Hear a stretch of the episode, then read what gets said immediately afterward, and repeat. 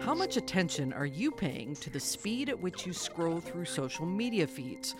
Because it's affecting whose posts you see. Picture what it means to scroll past a post versus to pause on that post for half a second. That's the kind of detailed data Facebook uses to decide what you, quote, want. But when you're making these very quick decisions, you tend to favor people who look like you. Welcome to The Pie. I'm your host, Tess Vigeland. Economists are always talking about the pie, how it grows and shrinks, how it's sliced, who gets the biggest share. In this show, we're talking about the most pressing matters of the day seen through the lens of economics. The Pie is a production of the University of Chicago's Becker Friedman Institute. And in this episode, we're exploring the role of algorithms in our fast and slow decision making. Think about how you go about your social media life, if you have one. Are you a mindless scroller, or do you take your time reading through your news feed? Well, Facebook's algorithms are paying close attention, and it's affecting whose posts you see and whether or not those people look like you. We're talking about inherent and magnified bias in our choices today. Our guests are Sendhil Mullainathan, Roman Family University professor of computation and behavioral science at the Booth School of Business, and one of his co authors, Amanda Agan, who received her PhD in economics at the University of Chicago and is now an assistant professor of economics at Rutgers University. Well, Sendhil and Amanda, welcome to the program. Thank you. Thank you. Okay, first question. Uh, we're going to be talking a lot about Facebook here, but Facebook is so yesterday, you guys. Why, why not study, you know, TikTok, a site that uh, this middle-aged woman has never been on, and that probably doesn't want me. uh, Facebook, I think it's easy to focus on the trends and look at the things that are up and coming, but in a way, the established stock of users is very large on Facebook still, even if it's declining a little bit. And it still remains one of the networks that essentially connects people to people in a more meaningful way. It's far more durable in its connectivity to other things. That's sort of the one answer. The other answer is economics papers take a long time to write. So when we started this, Facebook wasn't so much yesterday. so I don't know. You can decide which answer you want to use. Yeah, I'm not. TikTok may have been really nascent. I think when we when we first started thinking about this. I think it was just tick back then. I think it. You know, it's a quiet talk. they hadn't talked yet. Fair enough. Um, all right. Well, when I first started reading through your research, I kind of started thinking, okay, we all know that an algorithm is choosing what we see in our social media feeds, right? It's curated based on posts that we've liked and what we click on. And because of that, we end up seeing basically only what we want to see and often what we agree with. We're preaching to the choir, and the choir is preaching back to us. So there is a well known bias inherent in that process. Given that knowledge, what were you setting out to examine about our behaviors? The point that we wanted to examine was about the context in which you make those choices. You mentioned that we're seeing what we want to see, and we're kind of questioning that a little bit. Um, because when we make decisions very quickly, we sometimes make decisions a little bit differently uh, than we might have if we were making those decisions slowly and really thinking um, about what we were doing. And in particular, when we make those decisions quickly, we tend to make decisions that are a little bit more biased. We tend to um, like things from people that are that look more like us. Um, and then that can feed into the algorithm. And the algorithm might be spitting back something that's a little bit less what we want uh, than we thought it might be. But aren't we mostly on Facebook with people we already know? So are are we really making decisions based on who looks like us? That's the amazing part is that you tend to have this view that yeah, this is all close friends and on that basis, you know, it's people I already know exactly as you said. But what we're finding and this is not us. I think the psychology literature is pretty determinative on this is that whatever the context, when you choose quickly, and when I just to make that very concrete, picture what it means to scroll past a post versus to pause on that post for half a second. That's the kind of detailed data Facebook uses to decide what you, quote, want. But the psychology literature tells us that type of micro action isn't as revealing about what you actually want. What it's revealing about is almost lizard brain biases, even amongst people you've already chosen as friends, even amongst that group. When you're making these very quick decisions, you tend to be favor people who look like you. And I think that's the distinction is that the psychology literature has really emphasized hey, when you decide fast, a lot of stuff creeps in. And you had sort of said, like, these algorithms are giving us what we want. And as Amanda's saying, are they really giving us what we want? They're giving us what we do and not do after a minute or even 30 seconds or even 10 seconds of consideration, but after half a second without thinking. So, really, these algorithms are, are giving us what we do very fast. And that's where the problems start to begin. So, the algorithm is paying attention to, say, I'm scrolling through my Facebook feed and my cat comes over and wants me to pet her. It's, it's paying attention to when I stop, even if it, where I stop is accidental? Right. And worse, if it's wow. accidental, that we can take of as noise, right? Like the cat comes randomly. Yeah. But it's this sort of systematic. But think of it this way: it's like we've all had this. You, th- let's not think of friends. Let's think of scrolling past, you know, food items. You're hmm. just a little bit more likely to pause and hesitate on that donut than you are on that salad, even if you don't buy the donut, right? And that's but the algorithm is like, oh, looks like this person's interested in donuts. And you're thinking, please don't show me this donut again. um, so so it's it's really interesting to me when you when you talk about and when you, you write in your research about how algorithms, which we talk about like they're actual humans, um, that algorithms assume that people are choosing what they want, but they're not. I mean, I think maybe, perhaps more to the point, that's the information they have, right? It's hard for them to have information on what exactly we're thinking when we're making these decisions. And so, whatever they're doing, they have to be building these algorithms and their outputs based on what we've done because that's the information they have. And the error has been, and I think it's exactly what Amanda's saying. They have this information, and the error has been just to treat it as if that's what we want a moment's reflection tells us, and this actually should make everyone reflect on all of the think talking about big data algorithms see so much of, about us. Exactly as amanda's saying do they really see so they see a bunch of what we do. But that's not what we want necessarily. Hmm. and so th- there is a pretty big data divide exactly as amanda's saying. The the era of big data makes you think these algorithms see everything about us. In fact they don't and and sadly the parts of us they see might not be the parts that we actually want to be communicating. Let's lay some groundwork for your research and i want to hear about this experiment that you conducted involving movie recommendations.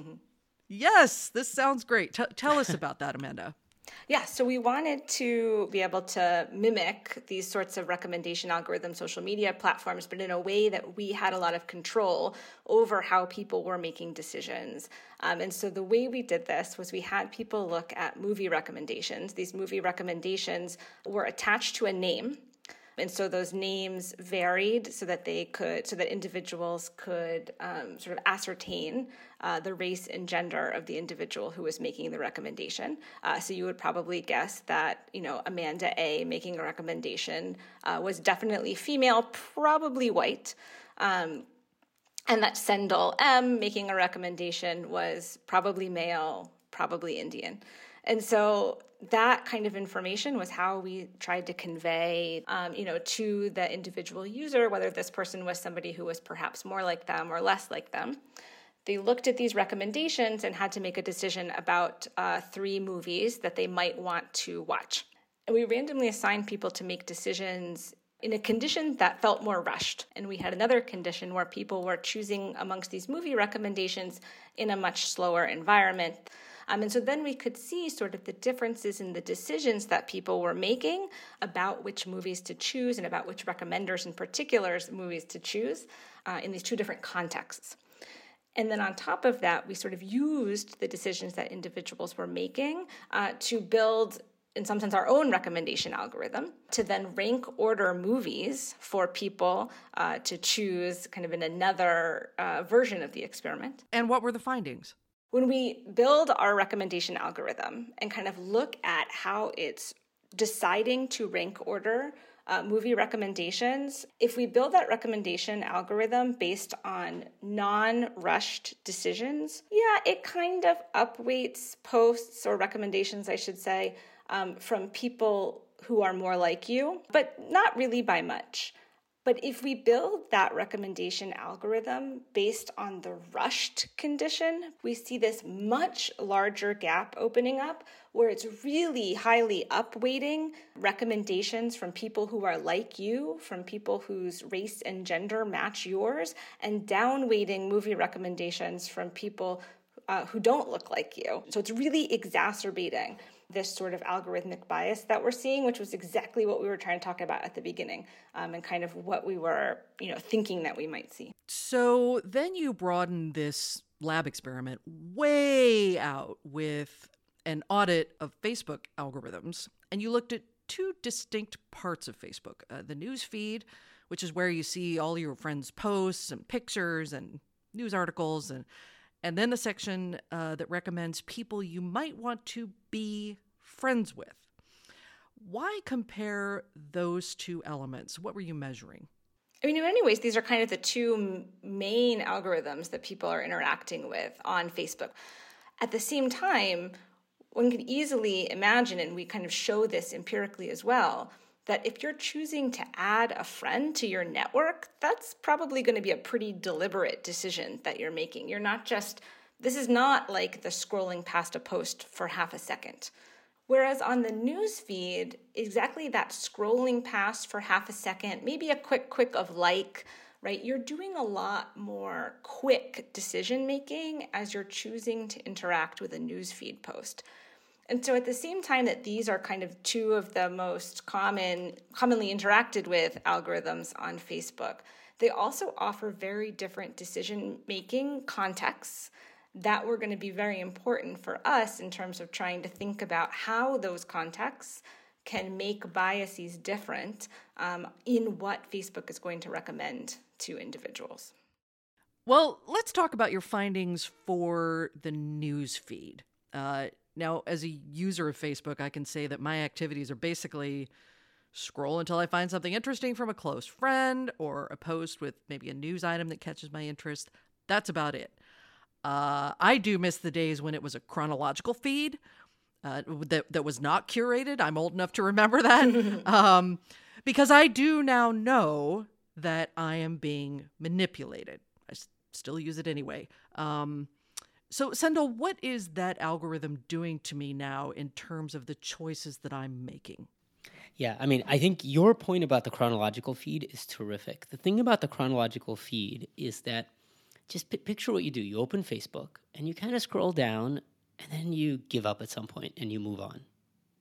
And so things near the bottom of the list are never going to get seen, and that's fine and you are you. So whatever biases we've identified, even if there's no algorithm, will be there. So you might scroll past your friends' posts who are not the same race as you because you're just you're being a little mindless. That'll just happen. So there's always going to be bias because it's human bias. But now think what happens when an algorithm resorts that list. Because it's putting some people's posts near the top, people of the same race say. Suddenly, those posts by people not of your race are doubly hurt. They're hurt because if you actually get to them, you have your usual bias. But they're also hurt because the algorithm has buried them at the bottom of your feed, which you're unlikely to get to. So this is a situ- like we often talk about algorithms reflecting our biases. Mm-hmm. This is a situation where the algorithm is not just reflecting our bias; it's actually magnifying our bias. Exactly because it's sorting the. Li- it's like almost putting at the top the things you're more likely to see people of the same race, and at the bottom, the things you're least likely to see people of different races. These are friends, people you chose. And so I think that feedback loop actually makes it makes you wonder are we maybe making things even worse off by moving away from the chronological uh, ordering or at a minimum should we, we be building these algorithms differently But if the algorithm is showing me items based on the biases I already have, based on what I'm clicking on or stopping on, then isn't that my problem, not the algorithm necessarily? It's a good question. There's always an issue of who to, who who owns the problem, and I think I, I love the way you started this. These algorithms are pitched as saying we'll show you what you want. In some sense, I would argue that's where the problem begins in a misunderstanding of what these algorithms are doing. Since they are pitched as what you want, you kind of think they're just showing me what I want, but they're not. Yeah. They're showing you what you do. And, you know, it, it puts a lot on consumers to go through the thought process. What I do is not what I want, though everybody finds it intuitive after you run them through that thought process. So it's, it's a little bit of a, not a little, a big misunderstanding um, that's propagated through the way we even talk about these algorithms. So then, w- what did you find from Newsfeed? What we found on Newsfeed is that posts from people that are like you tend to be ranked higher than posts from people who are not like you. And that this is true even conditional on people's preferences. So this kind of gets to the point you were making like, is this my problem, right? Like Yeah, you yeah. might say that you tend to like posts from people like you more than people not like you. Maybe that's just true about you. And what we're finding is even conditional on that, on the news feed, the posts from people that are like you are ranked even higher than the posts from people who are not like you, even when you like them similarly. All right. And what about the section that recommends people I might want to be friends with? How is that different from the newsfeed? And what does that difference tell us? When we look at people you may know, we don't see the same thing. We don't see that conditional on your familiarity with this person, that somebody who's like you does not actually tend to be ranked higher um, in what you can see than people who are not like you. And again, you know, there's a lot of differences between these two algorithms, but one big one is the context in which you're making that decision.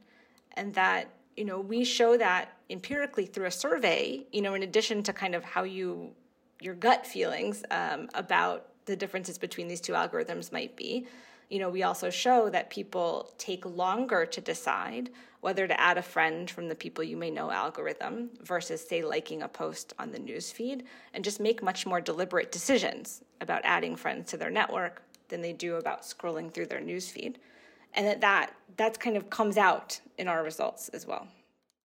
And let's just remind listeners that when you're using the phrase people who are like you, Yeah. you you're talking about people who look like you. We are talking about race race Yes. here. Yes. Yes. And one thing that's worth contrasting here is almost a dog that didn't bark. If you think about it, what we're finding is in making connections, in Facebook suggesting who you ought to be friends with, there doesn't really appear to be a race gap. It's not the case that Facebook is suggesting white people to white people. But amongst people you're already friends with, it's hiding the posts of black friends to white people, which to your earlier point, Tess, is that's the place where you would have thought the problem would be the lowest. But in fact, exactly because on newsfeed we're not deliberate, but on people you may know we are deliberate, it actually goes in the opposite direction. And I think it's to me there's a bit of optimism in the people you may know result because it tells us there's nothing predetermined about any of this. It's not that algorithms will always be biased. It's not that, oh, we should just shut down algorithms altogether. There's structure here. There's a way we can understand what's happening, which in turn means we can fix the problems. But I guess I'm still stuck on, you know, so let me give you a hypothetical. So I'm a white woman. What if my 10 very best friends are black women? Isn't the algorithm going to find me liking and responding and commenting on their posts more? I, I, I'm, I'm just trying to figure out again how much of this is is me and how much of it is an algorithm that isn't recognizing something as I'm scrolling. Does that make sense?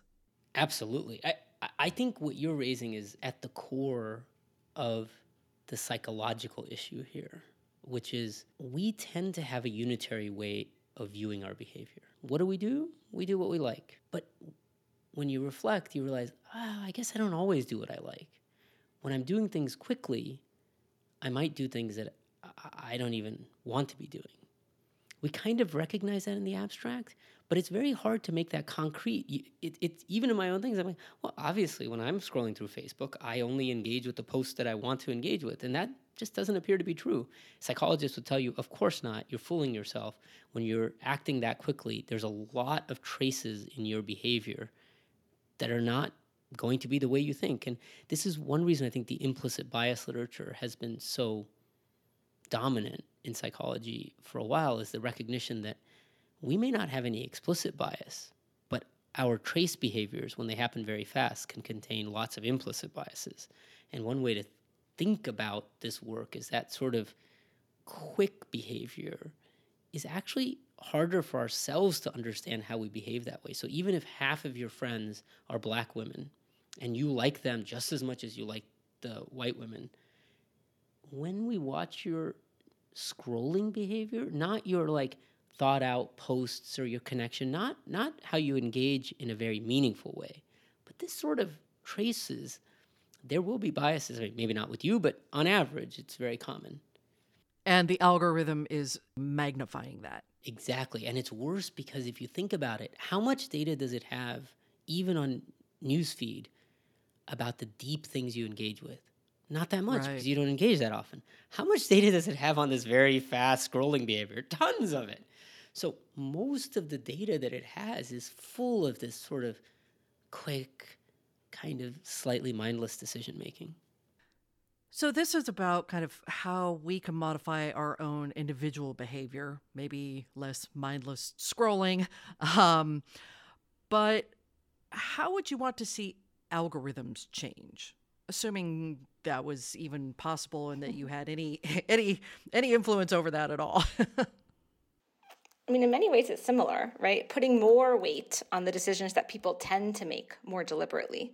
Um, and then the other might be to actually, you know, maybe not for everybody, you know, but at least for some for some people to collect some information on their actual preferences uh, to, in some sense, survey them not not too dissimilarly to the way that we did, so that they can see where the biggest errors are in terms of differences between what people do and what people actually like or prefer.